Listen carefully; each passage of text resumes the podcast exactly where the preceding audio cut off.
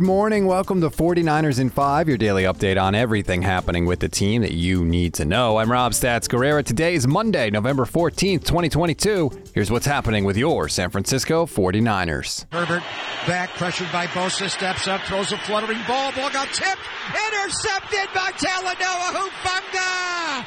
And he'll run out of bounds with the game. The Ball big, got deflected, and Talanoa takes the I N T to end the game. The Big Bad Wolf's got ball skills that are really, really, really good. That's how it sounded on K N B R as the forty-niners defense smothered the Chargers in the second half, and the offense did just enough to get the twenty-two to sixteen win on Sunday Night Football. How good was the defense, you ask? In the second half, the Chargers gained just fifty-two total yards and scored zero points. In fact, after scoring a touchdown on their opening possession, L A managed just three field goals the rest of the way, and two of those drives actually started in forty-niners territory. The only bad thing, really, for the defense was that Dre Greenlaw was ejected late in the second quarter when he delivered a helmet-to-helmet hit on Justin Herbert. Herbert actually had to leave the game to get checked for a concussion. Here's Kyle Shanahan after the game talking about the ejection. Kind of actually blew my mind. Um, I understand the penalty.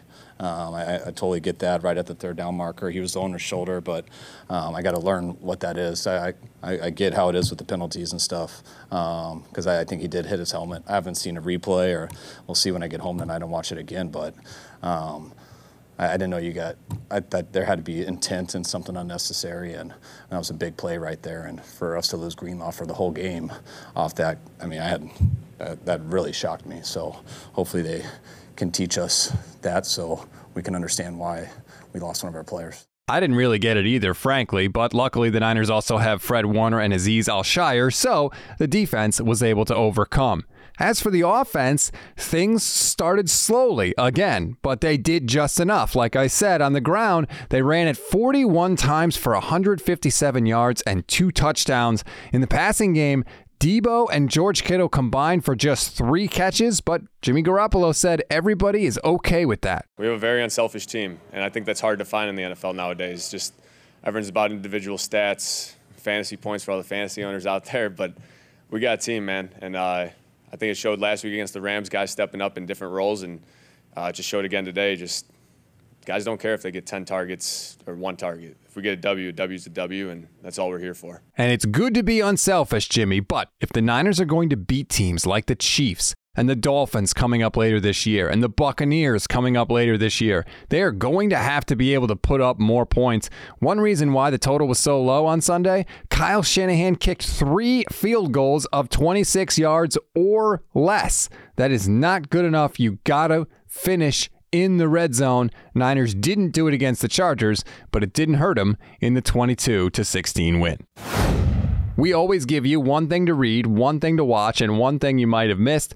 One thing to read on this Monday. You know what I'm going to say? Niners Nation dot com, baby. Winners and losers, grades, and everything else you could possibly want from another win on Sunday Night Football. Smash that refresh button all day at Niners Nation dot com. One thing to watch. For the second time this season, the Niners didn't have a single injury to report coming out of the game. Although, in true forty-niners fashion, receiver Danny Gray did roll his ankle during pregame warmups.